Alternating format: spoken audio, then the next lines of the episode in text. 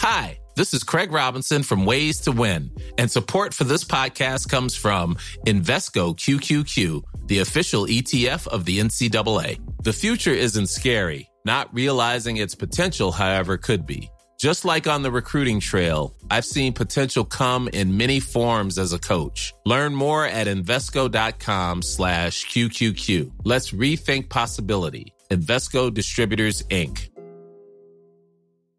Ready to pop the question? The jewelers at BlueNile.com have got sparkle down to a science with beautiful lab-grown diamonds worthy of your most brilliant moments. Their lab grown diamonds are independently graded and guaranteed identical to natural diamonds, and they're ready to ship to your door. Go to Bluenile.com and use promo code LISTEN to get $50 off your purchase of $500 or more. That's code LISTEN at Bluenile.com for $50 off. Bluenile.com code LISTEN.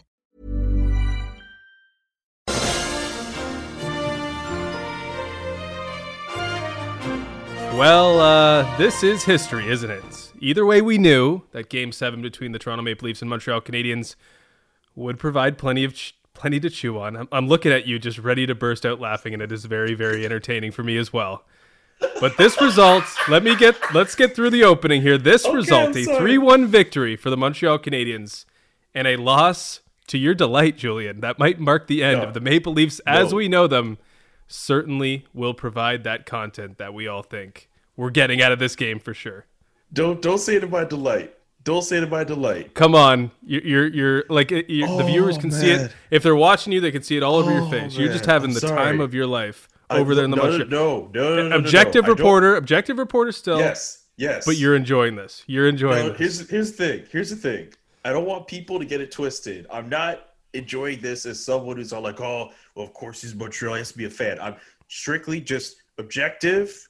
Strictly just putting any fandom I've had from past years at the window or the door or whatever. This has nothing to do with with taking delight in the Montreal Canadiens winning because of the fact of, of what they were able to do in the series, and we'll get to that later on.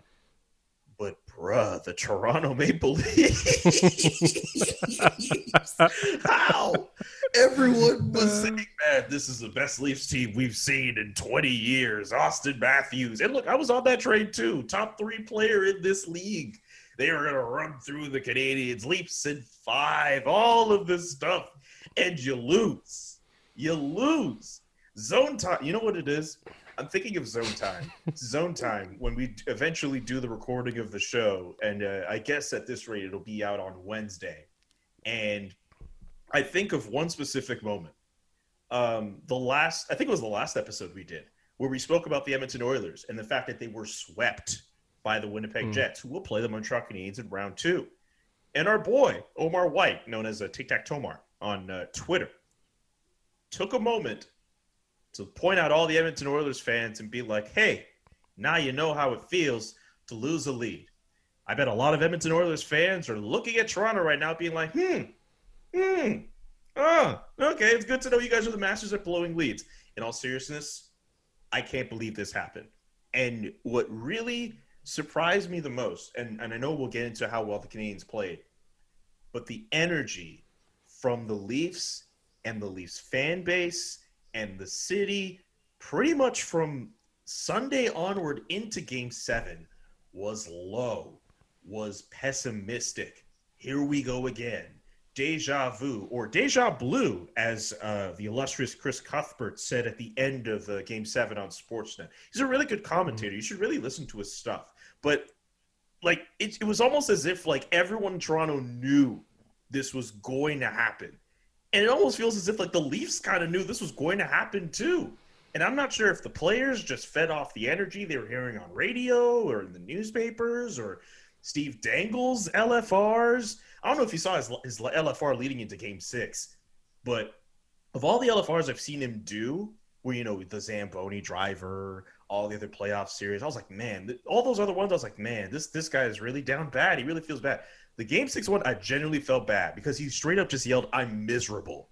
I can't imagine what his game seven video will look like. So I, I that's just how I feel. I'm just in complete shock at this. I have to laugh a bit because of how ridiculous this is, but I am in shock.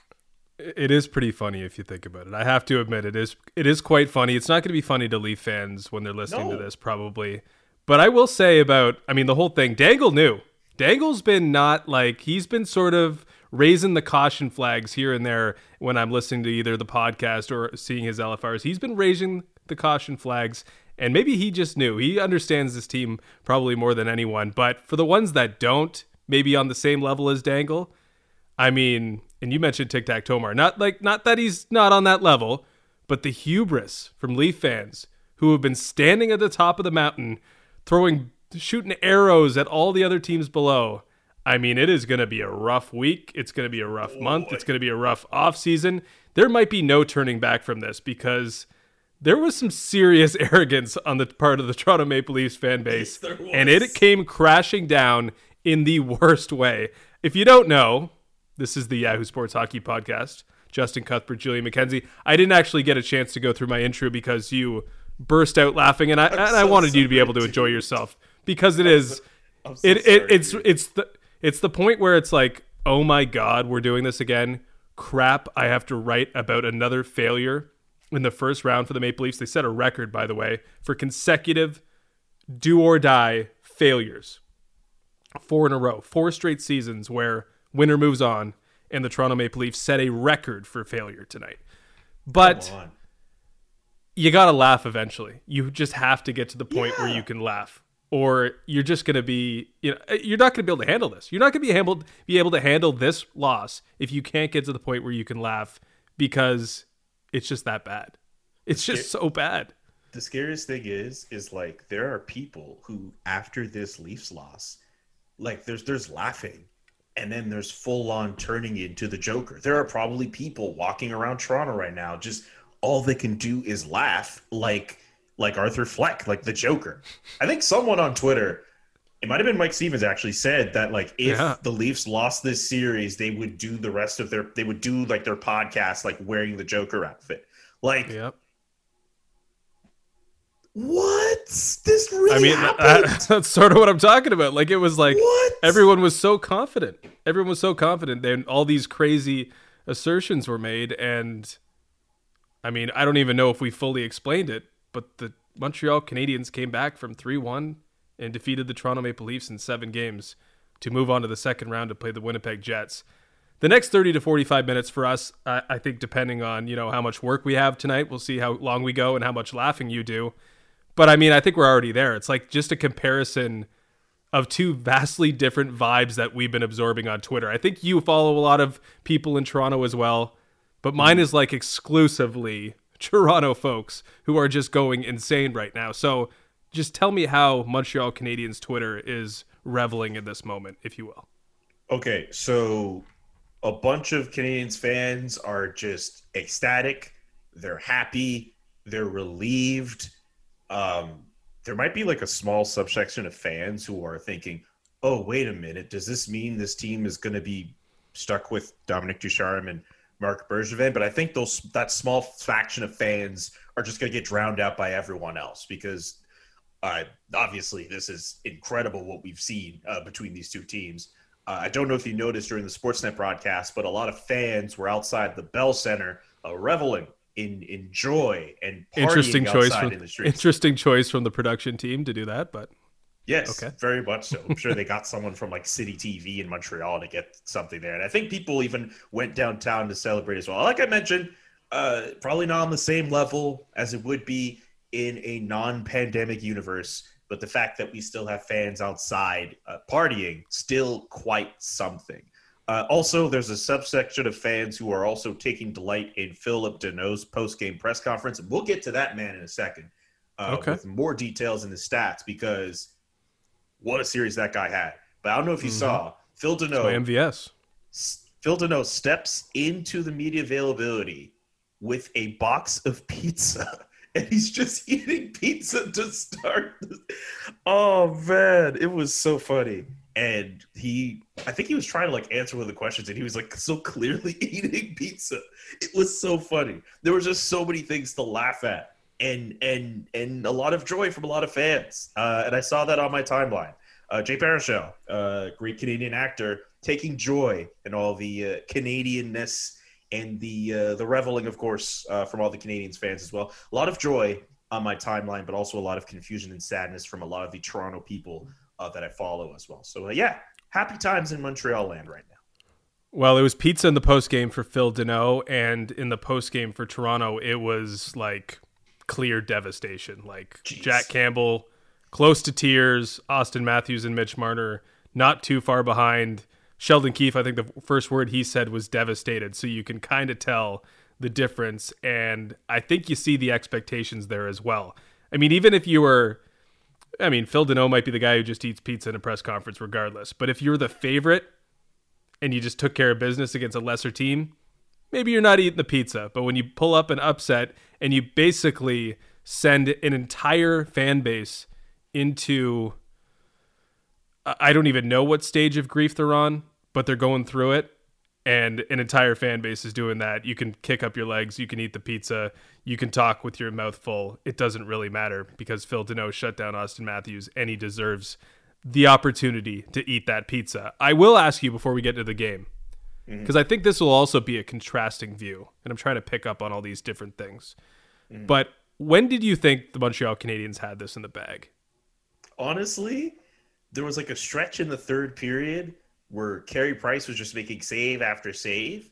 I figured that series or games. I meant series, but if you if you meant series with that answer, then oh no no continue. no sorry, I didn't mean like series like whole series. I mean like in the third period of Game Seven, uh, where the Leafs were on the offensive and they kept just throwing shots at him. I don't remember in particular at which point in the period, but it just felt like in the third period, Carey Price, it was just on him to shut the door and once he was just not letting anything bypass him, I just thought, wow, the Canadiens are really going to do this. And then it was fully cemented, obviously, when the empty netter happened. But I thought when Carey Price was was really just putting the guard up to shut everything down for the Leafs, that's what I thought in my mind. The Canadiens were going to win this game. So we recorded Saturday, Game Six, Kotkaniemi scoring the winner.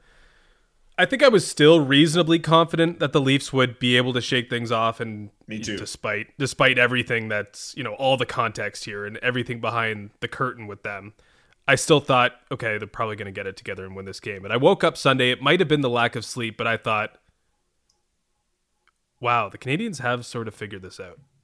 There's sort of like if they can continue if Phil Danault can continue to do what they're doing, like all the momentum is going in their favor and certainly we learned about Jake Muzzin. We didn't know at the time on Sunday that Jake Muzzin, the extent of Jake Muzzin's injury, but it didn't look good. I mean, he's grabbing at his groin, saying there's no way he can go. I mean, usually that's not something that you can come back 48 hours with.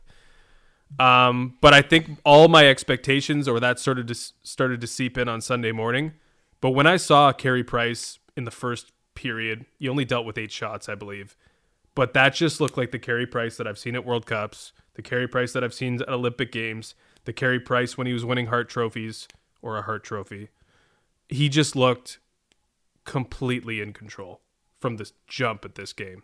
And when he's in that mode and the Maple Leafs are trying to are trying actively to play a game that is low on major opportunities and goals and all and the like. They were they were focused first on defense it seems if you and we'll go into the post game later.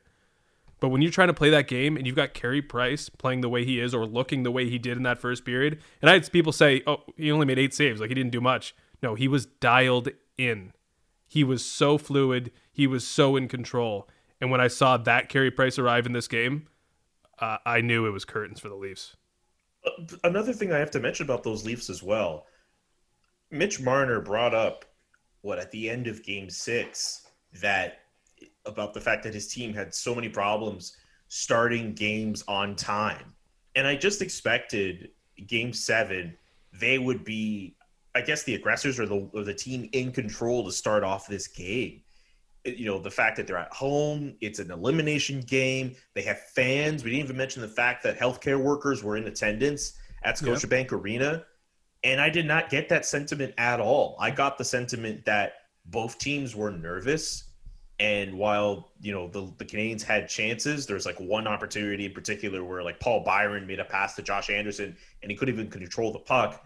There were other instances with the Leafs where I just thought I was just surprised at the fact that they did not impose themselves. I figured this would have been the game for them to, even if they don't get goals off Carey Price, they're peppering him with shots. They're they're controlling the flow of the game.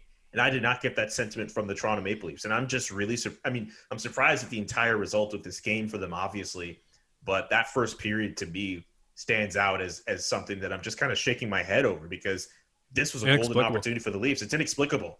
You you need your best players to step up, obviously, but the fact that they had a first period at home with all those fans in the arena and they were kind of middling around at points, inexplicable. It was just, no. just stunning. It's like they decided they wanted to play a perfect defensive game and then win win the game on the few opportunities that they were going to get, almost like Montreal in game 1. We talked about the series shifting and flipping on its head and the momentum swinging one way or the other with different events that happened early and and now late. Like that's what happened in this series. The Leafs decided they wanted to be Montreal in game 1 when they were really supposed to be the team that was supposed to bring the firefight, bring the fire. They didn't do it. Doesn't make any sense. We'll get into the full game, uh, but we got to get to our main takeaways. I guess this could be more of a series, could be a game takeaway, uh, but I got to look at the bigger picture here and the fact that this Maple Leafs offseason, it now cannot not be fascinating. Like literally, they could do, they could decide we're gonna run it back. We're just gonna, we, we believe in this group. Nothing happens, and it'll still be fascinating because it's all about what Kyle Dubas takes from this, what Brendan Shanahan takes from this. Like, will the Leafs stand by the assertion that we can and we will win with that big four locked up to major tickets? Are the fans just going to be like, yo, we're done here? Like, we've heard a lot of that tonight, but I could see some serious uprising this offseason because their people are so angry. There's so much to unpack for this team. And there's honestly so much to unpack for the rest of the league. Like, I think one thing the Leafs were banking on, and this is going a little bit far down, but my my thought about this team if they were going to win around those four players is the key concept that they were trying to prove is that okay, we can build this nest egg and we can attract all these different veterans and talented players that are not at the very height of their game anymore but will come and play for us. Mm-hmm. And now I'm thinking who would ever want to come? There's like a fundamental flaw. There's a broken wow. element to this system. And if that's how you're going to build your teams, and that's how you're going to have to build your teams because there's no money left unless you want to break it all up. But they don't have any other choice but to choose from the bargain bin to fill out their lineups with the way they're constructed and the way the salary cap isn't moving. And now, if you're Nick Foligno, who's so gung ho to come, gets his dad's hat, puts it on in the first press conference, you know, just bigging it up for the media and just trying to do, you know, trying to play that role as the happy former Ontario boy that gets to come home. I think those guys are going to be few and far between now, honestly. Because Thornton tried it, Foligno tried it, Simmonds tried it, and not only did they not hold up to their end of the bargain, but the guys they came to play with didn't hold up their, to the end, end of the bargain. So is that even a strategy they can go with? And if they don't have that, what other options do they have? Like the the the Maple Leafs are in such a difficult spot here, and what they plan and what they do this offseason, everything they do, every time someone opens their mouth, whether it's Dubas or Keefe or a player or a signing's made, it's going to be front page news. Like it's just going to be, it's going to send everyone back into the tizzy because everything they do is going to be so under the microscope. I can't even, I can't wait. Actually, it's going to be actually fun. It's crazy. I oh, cannot man. wait to see what they do now that this season is over. Man, I, you know what? Even uh, as someone not in the Toronto market, I'm very much interested in what's going to happen. I'm very much going to be looking out for James Mirtle uh, or Pierre LeBrun or any of my other colleagues who may have intel or info on what's going to be happening with the Leafs offseason because I don't know how you go through a season like that and you don't do anything. I understand that you know, ultimately, you know, your top two players, they did not produce. Yes, you did not have John Tavares. Maybe he makes a difference in this series. Maybe he doesn't. We'll never know at this point. Yeah. But at this point, like, if you're Kyle Dubas, maybe some people see it as a reactionary move. Maybe it's a knee jerk thing. But I don't know if you can go through this offseason without making a significant move. And unfortunately, I, I mean, I don't think it should happen. I mean, I think if the I think if the Leafs want to do something, it might mean having to trade William Nylander. I'm sorry. I, I think it might it, the best player for them in this series. It might have to be that because good luck trying to offload well, Marner in his contract and what he did in the playoffs. You're not I think you could. I think you could trade Marner if you want. I don't know if you're getting full value for him though. That's what I'm saying. You're not going to get the same return. You'll get you value for for Nylander. Nylander. That's what I'm saying. It's crazy. I mean, big moves are promised. Just the way they're set up. I mean, Zach Hyman's UFA, Freddie Andersen's UFA. Basically, their entire bottom six is UFA. Morgan Rielly's UFA in two years. Like, there's so much that they got to deal with. On top of the fact that they might have to trade someone from their core, and go against the promise Kyle Dubas made that he wouldn't do that. He directly promised William Nylander he wouldn't. I'm sure he didn't have to bring that up with Matthews or Marner. Surely they don't think they would ever be subject to that. And John Tavares has no trade clause, not going anywhere. It's crazy. I, I, uh, it's, it's honestly insane. The position the Toronto Maple, Maple Leafs find themselves at. It's going to be so, so noteworthy and fascinating, and I can't wait. I cannot wait. Can we just get to the part where Colorado and Tampa play in the Stanley Cup final? Yeah, I, I'd, I'd rather that at this point. Um, I, Okay, I your takeaway. Okay. Um, man, the Montreal Canadiens shut a lot of people up in the city. They shut a lot of people up in the hockey world. You probably Mm-hmm. remember the Sportsnet list of uh, proclamations and predictions for that series. A lot of Leafs, a lot of Leafs in six. I think Eric Engels, uh, based out of Montreal, uh, was the only one out of Sportsnet who had Leafs in seven. And I think Mm. he even quote tweeted before Game Seven, saying, "Is it too late for me to switch my prediction?" I I think Engels Engels in his heart wanted Canadiens in Uh, seven. He wanted it. Oh, he just didn't yeah. want it. Didn't want to go that hard against the grain though. Nah, he didn't. But I, it's a cool story for them. They shut a lot of people up, and they really highlighted the fact that yes, the Canadiens did not have a good second half of their season, but it really just shows to light how much they needed that week off to rest, but also just needed to kind of dig their heels into a series and maybe the team that was constructed can really bang in the playoffs after all. I think a lot of people were worried that the Leafs would have their way with them and they weren't constructed right. And I still think Dominic Ducharme and some of the coaching decisions that he did at the beginning of the series are still warranting of criticism. But as the series went on, the way that the team was playing, there were fewer and fewer criticisms going towards Dominic Ducharme. And and the team just played. They they played they, they played. Carey Price held them up, kept them in there, and they didn't they weren't shooting the lights out, but they were doing just enough to to to dispatch of the Toronto Maple Leafs. And as I alluded to earlier, I I I still think the feelings of of deja vu going into a game seven and those those that was those familiar terrible feelings for the Leafs obviously played a part. That's what I think. But the Canadiens were taking advantage, and and and I think the fact that they went into game seven with not nearly as much pressure as the Leafs were facing. Brendan Gallagher even acknowledged in the post game presser that, like, you know, for games on the road like that, like it's a lot easier for them to play and settle into their game. Mhm. Felt as if the Canadiens were playing with with house money. So for for them to win this series, this is a big this is a big deal. I don't know what it means ultimately for the construction of this team.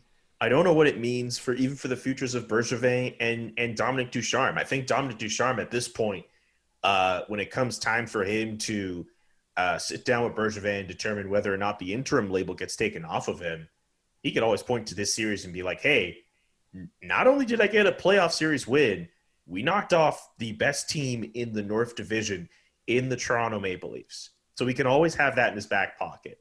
Also, on top of the fact that I don't think the pool of potential candidates to replace him is all that vast when you consider the fact that the Canadiens have obviously prioritized the fact they want a French speaking bilingual coach.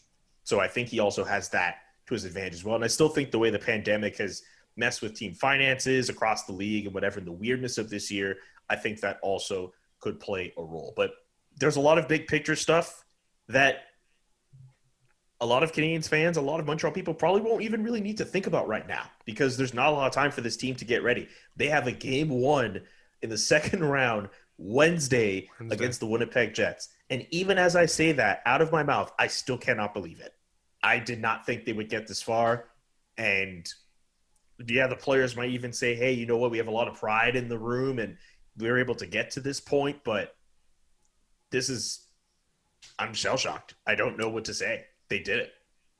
Yeah, I, I, I mean, I don't know what it means for Montreal. You obviously know better than me. Um, But I will say, when Marc Bergevin came down to ice level, which you don't see all the time at the end of the first round, certainly you don't see it in a bright red suit, which is was loud as can be. Uh, he looked as he was like sort of grabbing at Carey Price and trying to, uh, you know, celebrate with him. It looked like a guy who got his job saved by Carey Price. I think I'll, I'll say this: it looked like a guy who was happy that or relieved and thinks he might have an extra life. I don't know. I'll add this.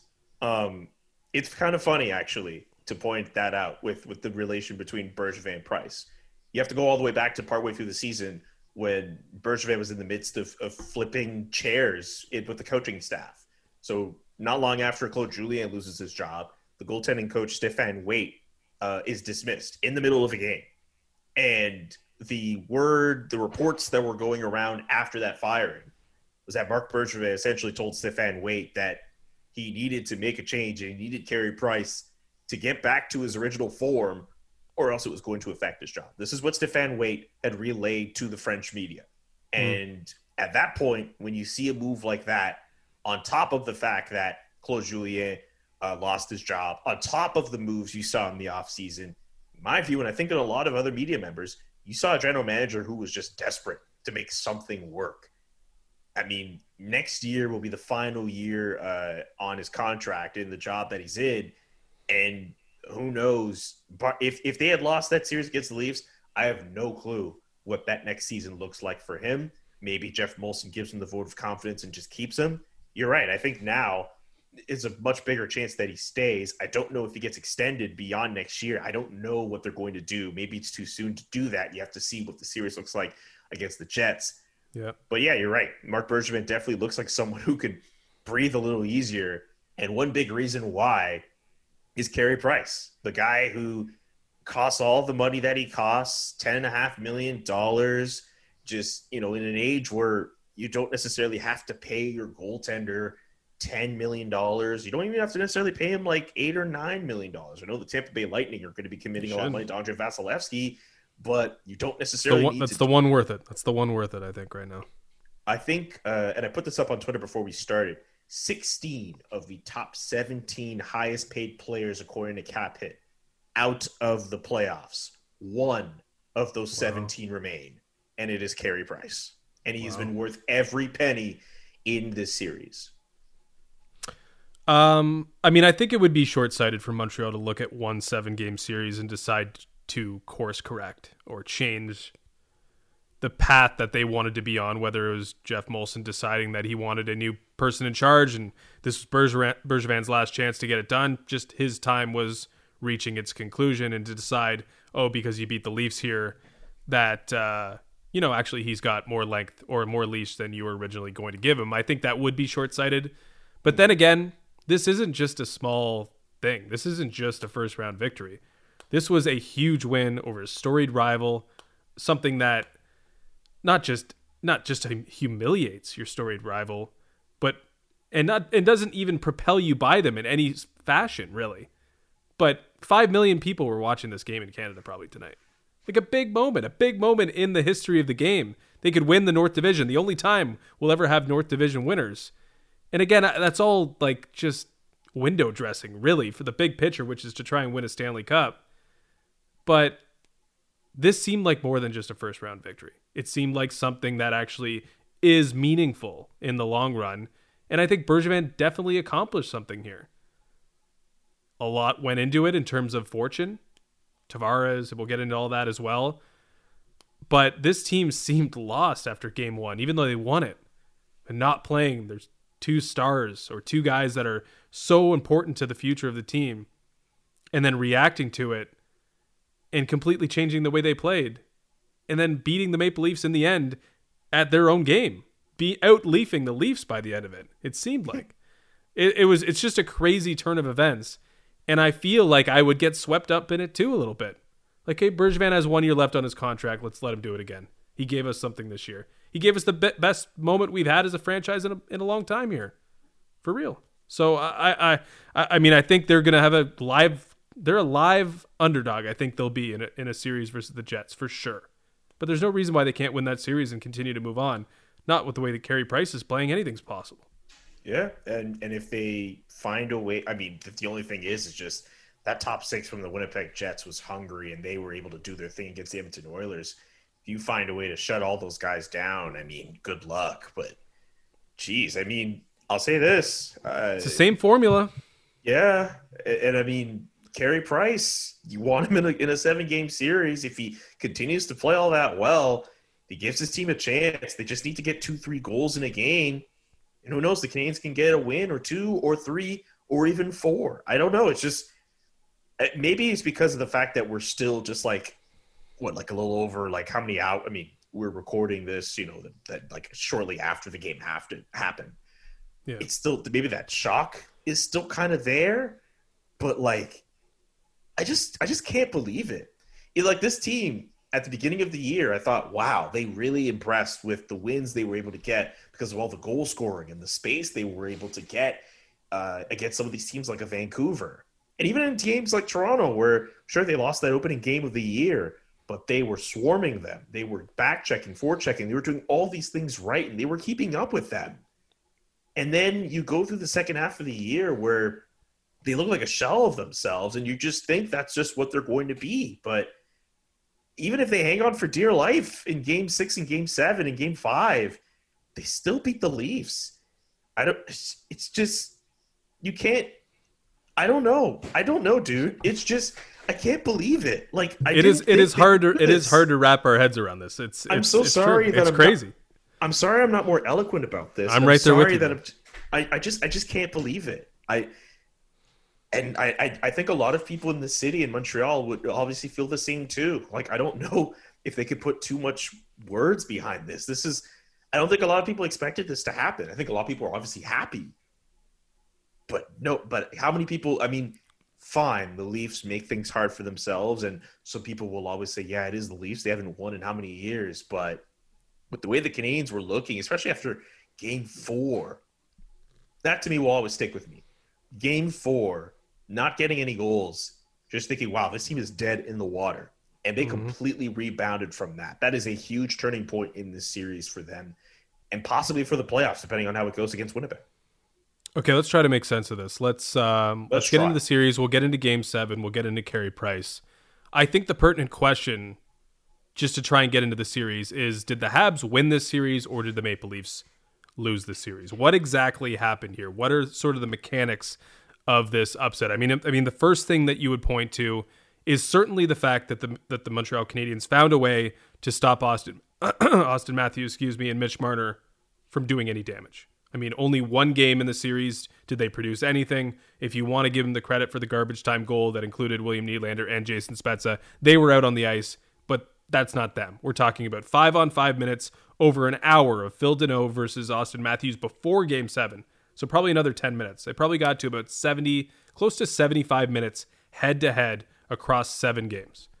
And Auston Matthews and Mitch Marner produced virtually nothing against Phil Danault and that top line. And the difference in this game, and the game obviously producing the difference in the series, was the fact that that top line of Montreal scored the first goal that Toronto could never get back or put them into chase mode the entire game. So I think first and foremost, the success of that top line, that top defense core, and shutting down Auston Matthews and Mitch Marner, who did not perform in this series for reasons that are probably mostly due to their opposition, but also partly due to the immense pressure on them. And I think, I mean, they denied it in the post game, but I don't know how you could say that it did not affect them.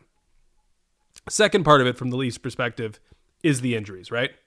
Mm-hmm. You lose John Tavares in game one, it changes your entire entire dynamic. The Maple Leafs go from a one from a two line team with you know a third and fourth line that has a lot of utility and has a function in their system to a one line team and three non scoring units essentially. It became that way at least when William Nylander and Alexander Kerfoot were broken up. They were they carried them. Kerfoot and Nylander, that partnership carried them, and they could only carry them so far, especially when they were broken up. So Leafs injuries, coupled with the fact that Matthews and Marner didn't perform, that is sort of the recipe here for Montreal. but I also have to introduce another idea, which is the questionable tactics of Sheldon Keefe. And I talked about it a little bit earlier in the podcast. But the way the Maple Leafs pro- approach this game has me scratching my head. A controlled firefight is what the Maple Leafs should have wanted in this series. We have the better, we being the Leafs, we being Sheldon Keefe, have the better overall top end finishing talent. So if we go if we get 10 chances and they get 10 chances, we're going to put in two, maybe they get one, we win the game. Instead, they decided to try and play a perfect defensive performance in game 7 and just see if they could get enough offense. But then one mistake and a microcosm of the game was that one mistake. Mitch Marner losing the puck at the blue line, it coming back the other way, and Mitch Marner trying hard but not being effective. I think that's the story of his entire series. Trying hard but not getting results. He pushed Matthews with his stick to get him back into the back check, and Matthews just got there in time to sort of disrupt the view, the shot a little bit from Gallagher, and it clearly fooled Jack Campbell. Jack Campbell called it the worst goal he's ever given up in his NHL career, by the way, mm. in the postgame. So that's a microcosm. That is the two most important players on the Maple Leafs trying but failing. And I think that is the story of the series. Matthews and Marner trying but failing. But the injuries certainly played a role. And frankly, Sheldon Keefe did not have a good series. So if I had to answer the question, did the Habs win or the Leafs lose it? Honestly, I think more so the Leafs lost it. In my view, um, it's kind of tough. I, I want to say the Leafs lost this series again because of the way that they approached game seven. Uh, but I also have to point out a lot of the mistakes. You kind of alluded to it with the mistake that uh, happened with Mitch Marner leading to the very first goal. But you can go all the way back to game five. Game five, the Alex Galchenyuk turnover uh, leading to the 2 on 0 with Cole Caufield and Nick Suzuki. That ultimately saves the Canadiens and it gives them life. Game six, uh, the Travis Dermott spinorama in his own end in an overtime where the Toronto Maple Leafs dominated and they only allowed two shot attempts from the Canadiens, one of them mm-hmm. leading to the Jesperi Kotkaniemi goal. And then the first goal of the game scored uh, by Gallagher. You mentioned the mistake by Marner being the good on the defense for the Canadiens to to poke that away from Marner and eventually lead to an offensive scoring chance. But I mean, again for Marner, just a series for him. He's made so many mistakes and just looking frustrated at times. The Canadiens took advantage when the Leafs made crucial mistakes and they got burned for it. The Leafs and it's not as if like the the Canadiens were overwhelming them at all times with goal scoring and winning four four nothing five nothing. They were just kind of there, waiting in the weeds, just patiently grinding. And then when the opportunity struck, they were able to take advantage when the Leafs were caught doing bad. Power play mm-hmm. goal as well uh, for Corey Perry, that eventually turns into the game-winning goal. I forget who took the penalty off that play that led to that, but the Montreal Canadiens again taking advantage of a mistake, leading to a goal for them. Uh, so when I think of those things, I'm more inclined to say that the Leafs lost this series. However, it's worth giving the Canadiens credit in the fact that Carey Price did what he needed to do, being the team's best player over a seven game stretch. You've praised Phil Danault uh, for his work. That top line pretty much made it its entire mission throughout the entire series uh, to shut down Mitch Marner and Auston Matthews to the point that they sacrificed their offensive game. Brendan Gallagher gets the first goal of the game in game seven. He plays his best game of the series, by the way, with the shots on net he had. It was a really great shot block he had in the first period on Alex Galchenyuk, and then he gets himself the goal in the second period. But that goal from Gallagher is the first, is the only goal that line scores all series long. Phil Danault has zero, had zero points. The funniest thing about Phil Danault for much of the year, we know him as a defensive center. We know him as a guy who can go out against other teams' best players. But because of his, of his contract talks in the offseason, uh, where he reportedly, the, the reports going around that he shot down like a $30 million deal. The reports go around about that, and he goes through this tough stretch where he is not able to buy a goal. We know him as a defensive center, but the media and fans are critiquing him for the fact that he is not able to produce offensively and he goes through a series like this against Auston Matthews, against Mitch Marner, he gets no goals, no points, and it doesn't and matter. He's the hero. It doesn't matter. It does not matter about his offensive production. It does not matter. He does not score. It, the fact that he is able to shut down uh, two of the league's best players, like that, that's the big thing. Like a lot of people, I'm sure if you go on RDS right now, they are probably going through his his his their interviews with him, and guys on their panel are gonna rant and rave about how good Phil Danault was, and who cares if he has the Sam Mitchell stat line zero zero zero zero zero because when it really mattered for him, he was able to to do very well. But also Brendan Gallagher and Jake Evans also deserve credit as well. Uh, Thomas yep. Tatar maybe a little less so because you want him to do more things on the offensive. But uh, uh, guys like Gallagher and, and, Evans also have to step up against those best players as well. Brendan Gallagher called going up against Marner and, and Matthews the hardest assignment he's ever had to do in his life. Like, that was a tough job. And the fact that they mm-hmm. were, they, they still allowed quite a few shots from them, but ultimately they didn't really get much from them. No. Big testament to how that line did. And the fact that they were able to come away from that with pretty much just one goal between all four players who ended up playing on that line at some point in this series is really incredible. Yes, that's their job to shut. It was their job to shut down, but the fact that they weren't able to produce nearly as much, that's incredible to me. I'm glad you mentioned the Alex Galchenyuk um, giveaway because that was the turning point in this series. If we're being honest, I mean it, it's it's sort of it obviously brought Montreal back into the series, but prevented what felt like the end for Montreal. Like if we're going into that overtime period, yeah, I mean it's a tight game but I mean, you know, Leafs are up 3 1. They now can win with the next goal. Montreal's on the brink of elimination at that point, and Galchenyuk gives up that puck. But I think what that giveaway did was allowed the progress that Montreal was making in the series to get to the point where they could shift the momentum. Because, I mean, we've already talked about this, but the ultra conservative start for Ducharme how we didn't play Kotkaniemi until game two, how we didn't play Caufield until game three. I'm right with that? Yeah. Yeah. You are right. Yes. So so they decided at the start the only way we can hang with this team is if we just try to be perfect defensively, counter, and and it worked in game one. That was the plan in game one, and that was probably the plan in the series. But when Tavares went out, it opened up the door for them to be more aggressive. Kotkaniemi got in. Uh, he did score in his first game, but the immediate impact not as much as it, it grew. His his place in the series grew and ultimately culminated with the game six overtime winner. Caufield gets in. He has that big moment in game five. So these players got in after the Tavares injury. They made those changes, just change in philosophy from Montreal. But it probably wasn't going to be enough unless Galchenyuk threw that pizza up the middle. And once he did, a little bit more belief, a little bit more you know, feet your feet further planted under you, feet are under you in the series a little bit more. Then they won that game six into the overtime, and by that time, that that that period, I think the the balance of power had swung in the in the in the series fully by that point.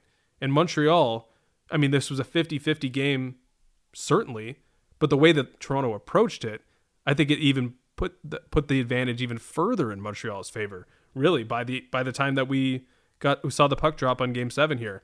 I mean, I think that we th- those are sort of the mechanics of the series. Game seven, I guess we could dissect a little bit more. We kind of talked about the Leafs' bad start. You know, they fall into the familiar pattern of the last few games of chasing the game. They're actually at their best when they're chasing the game. So giving up the lead a little bit earlier earlier seemed to be, you know, not a terrible thing with the way they responded to that first goal. But then they get into that penalty trouble again. Engvall takes the first penalty of the game. Maple Leafs power play has been terrible. Their penalty kill okay up until late, and Montreal found a way to strike again. And then there was two nothing, and then you know from there on, I think what has happened in the past crept into their head, and they couldn't overcome that. Like that was the that was the deficit they couldn't overcome because they knew in their minds that they had they were on the brink of this catastrophe.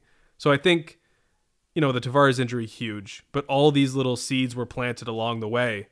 And then when it got to this 50-50 scenario, one team was, as you mentioned, free roll, the other was well inside of its head, and it featured the team that was far more loose, no? Yeah, I I, I completely agree. Uh, I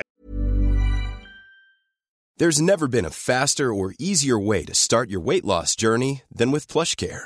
PlushCare accepts most insurance plans and gives you online access to board-certified physicians who can prescribe FDA-approved weight loss medications like Wegovy and Zepbound for those who qualify. Take charge of your health and speak with a board-certified physician about a weight loss plan that's right for you. Get started today at plushcare.com slash weight loss. That's plushcare.com slash weight loss. plushcare.com slash weight loss. I still feel the Canadiens enter that game seven with with not essentially nothing to lose, and and I'm glad you brought up the fact that, I mean, we kind of just moved through it with Game Six, but I think as we really take a step back here, I think the fact that they were able to force a Game Six, even if they won in overtime uh, through a mistake in a period where otherwise they probably should have lost. I still think the fact that they were able to force that win in game five and get that opportunity to play in front of fans in game six, I think that really galvanized this team. I think that really gave them some wind in their sails to to kind of push them forward. And you know, the fact that they had all those fans in the building, uh, while Toronto for some reason was just not able to capitalize with with the healthcare workers in their building, that's still something that really really surprised me. And I'll mention Corey Perry uh, in another point here. I know I'm kind of jumping through some other takeaways as well. No, go uh, for it. Just a guy who, you know, veteran presence. Look at him. Uh, uh, you look at all the bottom sixes between both teams, all the old wily vets between both sides here. Corey yeah. Perry ends up being the better of all of them, including Jason Spezza, including John, Joe Thornton, including Wayne Simmonds. Uh, just off of the fact that he's able to put himself in the right place at the right time on so many instances. That goal he scores uh, on the power play, uh, just in the right place at the right time. Uh, you see Tyler, remember just Tyler Toffoli celebrating with him after the fact, just thinking like, wow, like they were able to get that goal on the power play. Uh, a not necessarily a source of strength for the Montreal Canadiens at different points in the regular season and the early parts of the series. And the last thing I'll mention is just the youth. And Dominic Ducharme will still get critiqued for not starting Jesperi Kotkaniemi and Cole Caufield in the first game of the series, but let this just be a lesson for Dominic Ducharme going forward. He can rely on his young players. He can rely on Kotkaniemi to play well. He can rely on Nick Suzuki to hold the fort and just kind of nurture the partnership he has with Cole Caufield going forward. Jake Evans is not going to show up on a lot of score sheets, but I think he's able to provide a lot of good hustle plays. He can back check, and he's he's he was able to hang on that top line with Phil Danault and Brendan Gallagher. Uh, this Montreal Canadiens team has has some decent young players, and while they leaned on veteran playoff experience uh, to start off this series, this Montreal Canadiens team, when they need to, they've been able to lean on some of their younger guys. They've been able to to help out at different points in this series. So I, I think if you're Dominic Ducharme going up against the Jets, don't be afraid to to to really let Kotkaniemi and, and Cole Caufield uh, go out on the ice and, and let them do their thing because the young players have shown that they can work and they can do well. Well, I certainly hope he does. I mean, I, I hope Montreal in round two versus Winnipeg plays the way they have in the latter half of this series. I mean, there's no point there's there's no point trying to trying to win the way they tried to win in game one versus the Leafs against Winnipeg. I, I just don't see how that's productive in any way. You have great players on the team.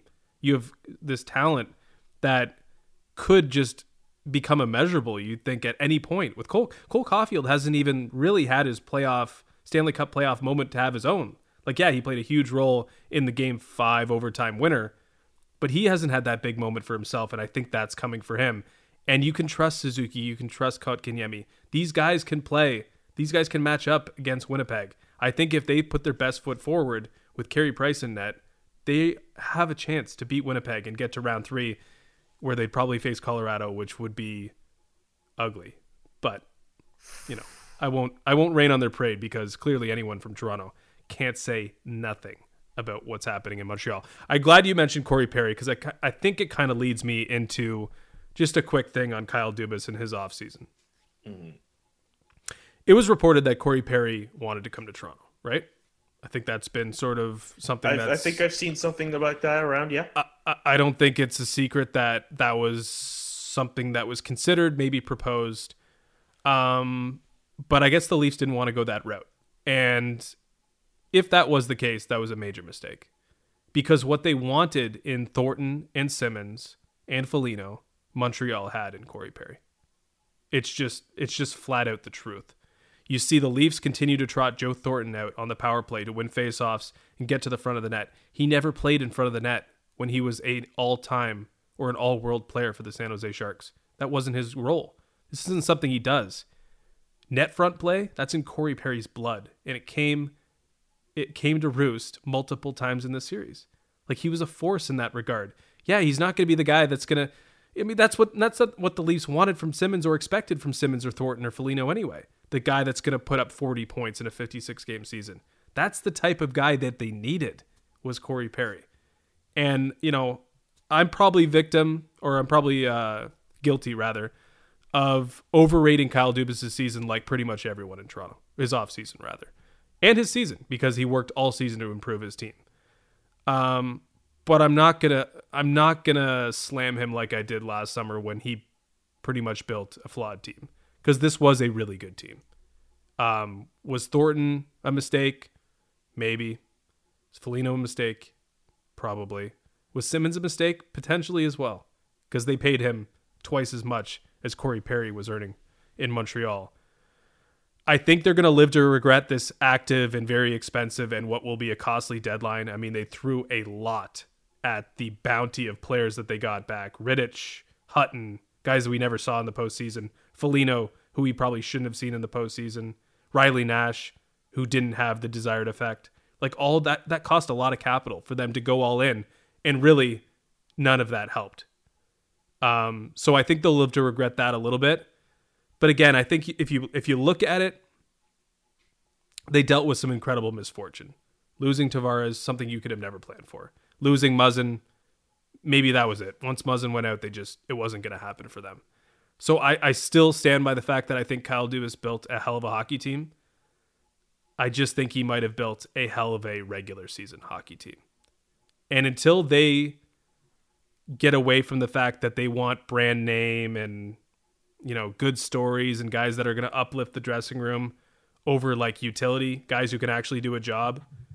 The fact of the matter is, they're still light years away. You look at the Colorado Avalanche.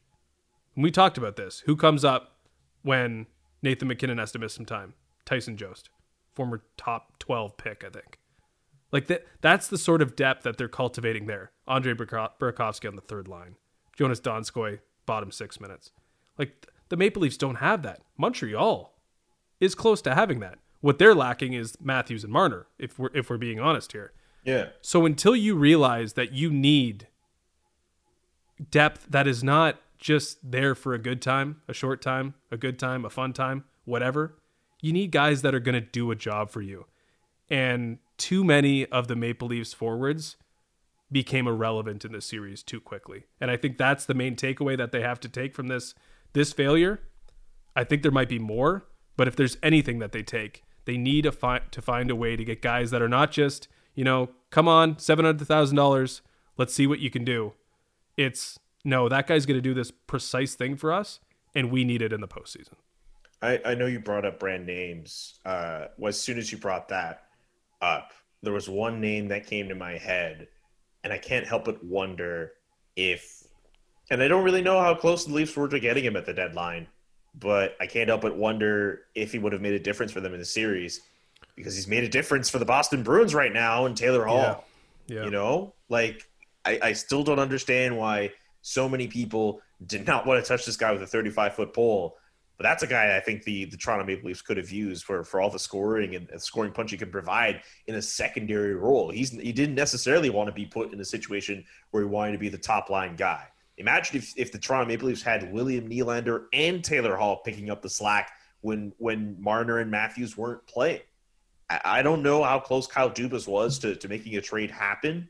I think considering what the return was between Buffalo and Boston, I can't imagine that Toronto wouldn't have had a, a package that would have matched them. But mm-hmm. I mean, there's no. I mean, come on. Like, I mean, it wasn't even that much. It was like a second, like Anders Bjork. Like, I'm sure yeah. Kyle Dubas had something, but I don't know. I think if you're if you're Toronto, you think of all the guys you did get throughout the year, and you mentioned that they weren't really used all that much. If they had gotten if they had gotten Taylor Hall instead of those guys, I'm not sure what the series is like, but I think they get way more goals at least. It would have been interesting. I mean, uh, all reports are that Kyle Dubas just wasn't interested in Taylor Hall. Uh, people are saying that Taylor Hall would have came to Toronto because he had full control of where he went, and I didn't think they should go after Taylor Taylor Hall at the time. Uh, that's partly because what I saw in Buffalo was uninspiring, but clearly he's played very very well in Boston. I don't think it fit perfectly, but once Tavares went out, you see how that would make a lot of sense and how that would fit perfectly because exactly what they were missing was that second impact guy beyond uh, Matthews and Marner and the guy that could take advantage of a matchup against Caufield, Suzuki, Kotkaniemi, Toffoli, whoever. Uh, that's what really what they were missing. So if they had even spent, and it wouldn't have cost this, but if they had spent everything they spent on Hutton, Rittich, Foligno, and Nash, which is a lot more than the Bruins paid for Taylor Hall, it probably wouldn't have been a bad deal in the end because they might still be playing at this point. Uh, it does lead the Leafs into a seriously busy offseason. I've talked about it a little bit. Um, but I mean, what do we know about the careers of Thornton, Spezza, Simmonds? I have no idea. But in terms of Leafs that are going to be playing probably next year, UFAs, Hyman, Simmonds, we don't know if he's playing, but probably. Nick Foligno, Alex Galchenyuk, Spezza, we believe will be back. Zach Bogosian, Freddie Andersen, all unrestricted free agents. And I think that still leaves the most interesting trade piece and that's Morgan Rielly. He's a UFA. One more year mm-hmm. after that. Uh, I think everything, all everything that I just made, mentioned, every player that I just mentioned, no lock to be back next year. I think everything is on the table for this team. I don't think Freddie Andersen, like just silently into the night, unfortunately, but I think Rielly's the interesting one. That would be a massive, massive move. It wouldn't be as big as the Big Four, but I feel like Morgan Rielly, I feel like his name's going to be out there and uh, I have no basis to say that, but you know, tea leaves and what m- maybe should and will happen this summer. Seth Jones, do you think the Leafs should go after Seth Jones? I mean, the defense was not their issue. Really, it wasn't a it wasn't a huge issue. I mean, if you have Jake Muzzin, I mean, th- that's the thing. I mean, I mentioned how Tavares sort of ruins everything his absence uh, once once he went out. Muzzin kind of does the same thing because Muzzin makes Justin Holl basically he turns him into a top from a top four to a bottom pair guy like immediately. It's just that they have that connection. They can play shutdown minutes together, but Holl cannot do it by himself. I mean, Seth Jones is obviously an elite talent. Uh, he would fit on the right side because you know they usually have so many on the left side. I believe he's a red shot defenseman. I'd have to check that. Um, but I mean, they could certainly find a way. I mean, Jack Eichel's already trending on Twitter. Like, it's just going to be ridiculousness all the way through. Um, Eichel for Marner? and the, it, I mean, I'm sure that's what people are talking about right now. The advanced numbers would suggest that Seth Jones isn't that great of a player. I think he's a stud. I think he would be perfect. Um, but again, like, see what's happening in Vegas. Went after Pietrangelo, and now they're just weaker everywhere. And now getting exposed, it looks like, by Colorado. Like sometimes you just have to step step back and make not not not that you shouldn't make that big deal because maybe they need to make a big deal and just get two for one type of thing going on. Right. But just to go out and try and make that big swing and make your team even more imbalanced, I, I don't think that's the play for the Maple Leafs. But I mean, I, I don't even know where to start with what they're going to do. But those are just some names who are not sure to be back next year. Okay, let's quickly talk about the Habs and Jets in round two in what could be a preview of the gold medal goaltending matchup Ooh. in Beijing.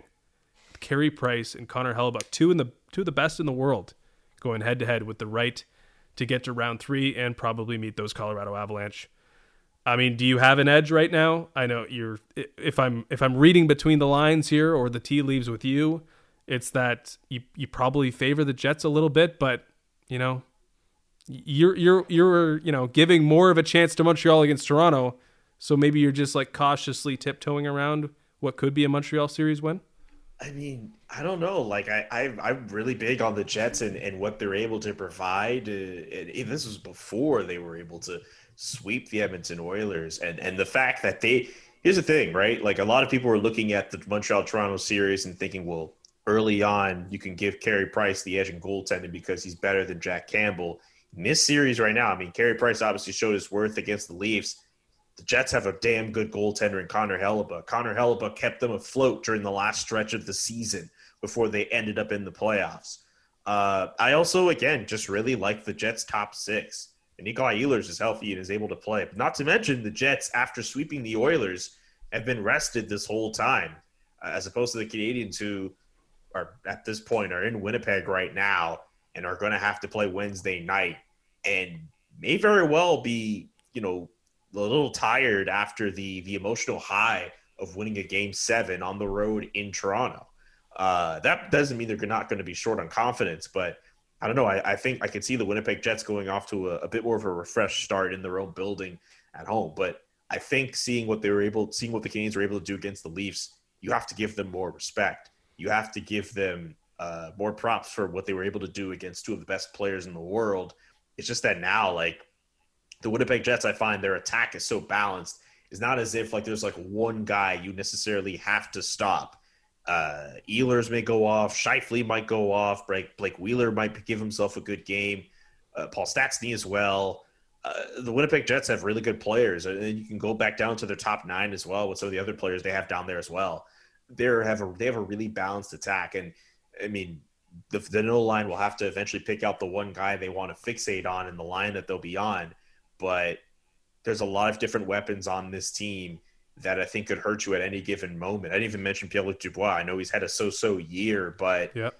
you know, I think with the, with the way that the team is set and the way that they're kind of balanced, like I, I think at any point this Jets team could get someone uh, to get going offensively. So I know I focused on them offensively. I think the Canadiens defensively will be a bit better, but I I still want to give the edge to the Jets here at least. But I think the Canadiens could at least stretch it to six or seven games. I don't see this being a cakewalk for Winnipeg at all, off of the fact that the Canadiens also have goaltending. They've shown that they can defend when they really need to, and if they're just patient, they could strike as well with uh, some of the goal scoring that they have. But I just think the goal scoring that the Jets can have is a little bit more lethal. But we'll have to wait and see on that. Yeah, I mean these are two teams that are going to go a little bit of a Jose Mourinho park the bus style with the way that they're going to approach this series. I mean both of them took that approach against the high-powered offensive teams in the North Division, both of which they defeated.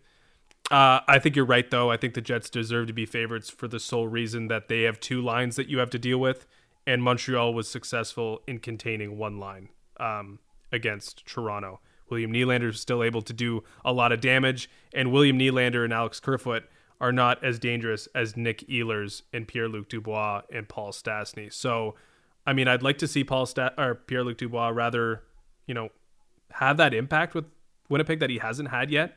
Uh, I think that remains to be seen. Uh, but this Nick Ehlers kid is a danger, and he's going to be a handful. And certainly, um, it's going to be, it could be a rude awakening in Game One uh, on Wednesday night in Winnipeg. But again, it might come down to goaltending. I mean, it always seems to come down to goaltending, goaltending, and we've got two of the very best going head to head at like the height of their powers right now. It seems. Um, so that doesn't always, you know, give us great hockey. Um, but the goaltending duel will be certainly worth watching. Uh, Julian, this was fun breaking down this series. I'm kind of glad it went seven games because we too. got to talk we got well, we were thinking, oh, it's only going to last five. Maybe we'll do this three or four times. But we kind of got extended into five, six, seven, and we kind of got you know it was kind of we we needed each other to sort of unpack what happened. Yeah. I feel like we relied on each other and we made sense of it all, and now we have a great understanding of one of the greatest tragedy tragedies rather in Maple Leafs history. I feel like this series, in a weird way, kind of brought us closer together, even though we are not actually in the same room. We are talking to each other on Zoom. But uh, no, I, I, actually am in total agreement. I think uh, being able to kind of break down this series as well as we have, I mean, you're incredible at doing this stuff. Uh, it's just it's just been cool to kind of hear the perspectives of the Canadiens and the Maple Leafs uh, throughout the seven game series and hearing what one side thinks and the way that they're seeing things when like no like the Leafs are seeing this completely different. Uh, that was really interesting to go through and I really enjoyed it. So yeah, I, I don't know what's going to be for Habs Jets, but uh, I don't know. Uh, this, this Canadiens Leafs thing is something that's going to be in my head for a long, long, long, long time, and many a hockey fan as well. And if you're a Toronto Maple Leaf fan right now, sheesh, a long summer awaiting you guys. Jeez. Well, well, I'm still going to lean on you for Montreal Canadiens insight. We'll break down that series and we'll touch on everything else. We've kind of abandoned everything else a little bit.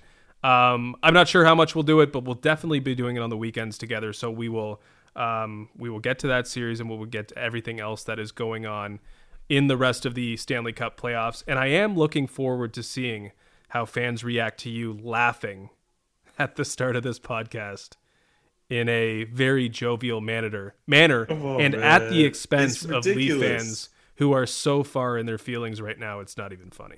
Wait, I have a question. Uh, and I understand that people are going to be listening to this probably the next day, so they already know what's going on. Uh, what's the score in the Islanders Bruins game right now? Casey Cizikas scored in overtime to tie it up at one-one.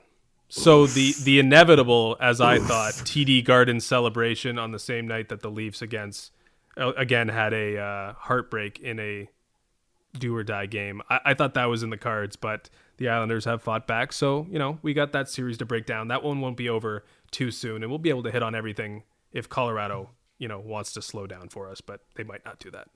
Nah, man. Uh, the uh, the Colorado Avalanche against the Vegas Golden Knights. It looked like the Harlem Globetrotters against like the Washington Generals. It was like that one episode of The Simpsons where like Krusty, Krusty the Clown is watching the game, and he's like, "I thought the Generals were due." That's what exactly what I was thinking. Uh, but man, the Avalanche look really, really good. Nathan MacKinnon. Uh, I know a lot of people like to say that Connor McDavid and all the cool things he's able to do, he should be paid way more, and maybe his contract is the best bargain in the league. I think that role should go to Nathan MacKinnon.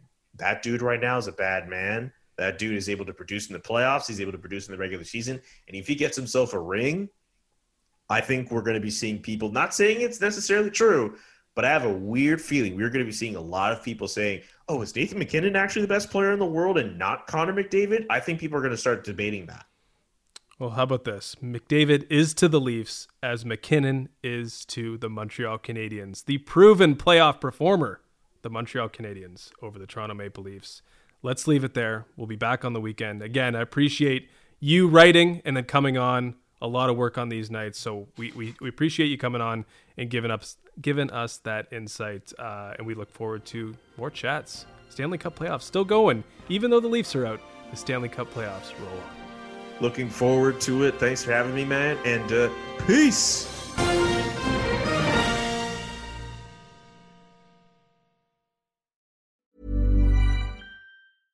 Mom deserves the best, and there's no better place to shop for Mother's Day than Whole Foods Market. They're your destination for unbeatable savings, from premium gifts to show-stopping flowers and irresistible desserts. Start by saving 33% with Prime on all body care and candles. Then get a 15-stem bunch of tulips for just $9.99 each with Prime. Round out Mom's menu with festive rosé, irresistible berry chantilly cake, and more special treats. Come celebrate Mother's Day at Whole Foods Market.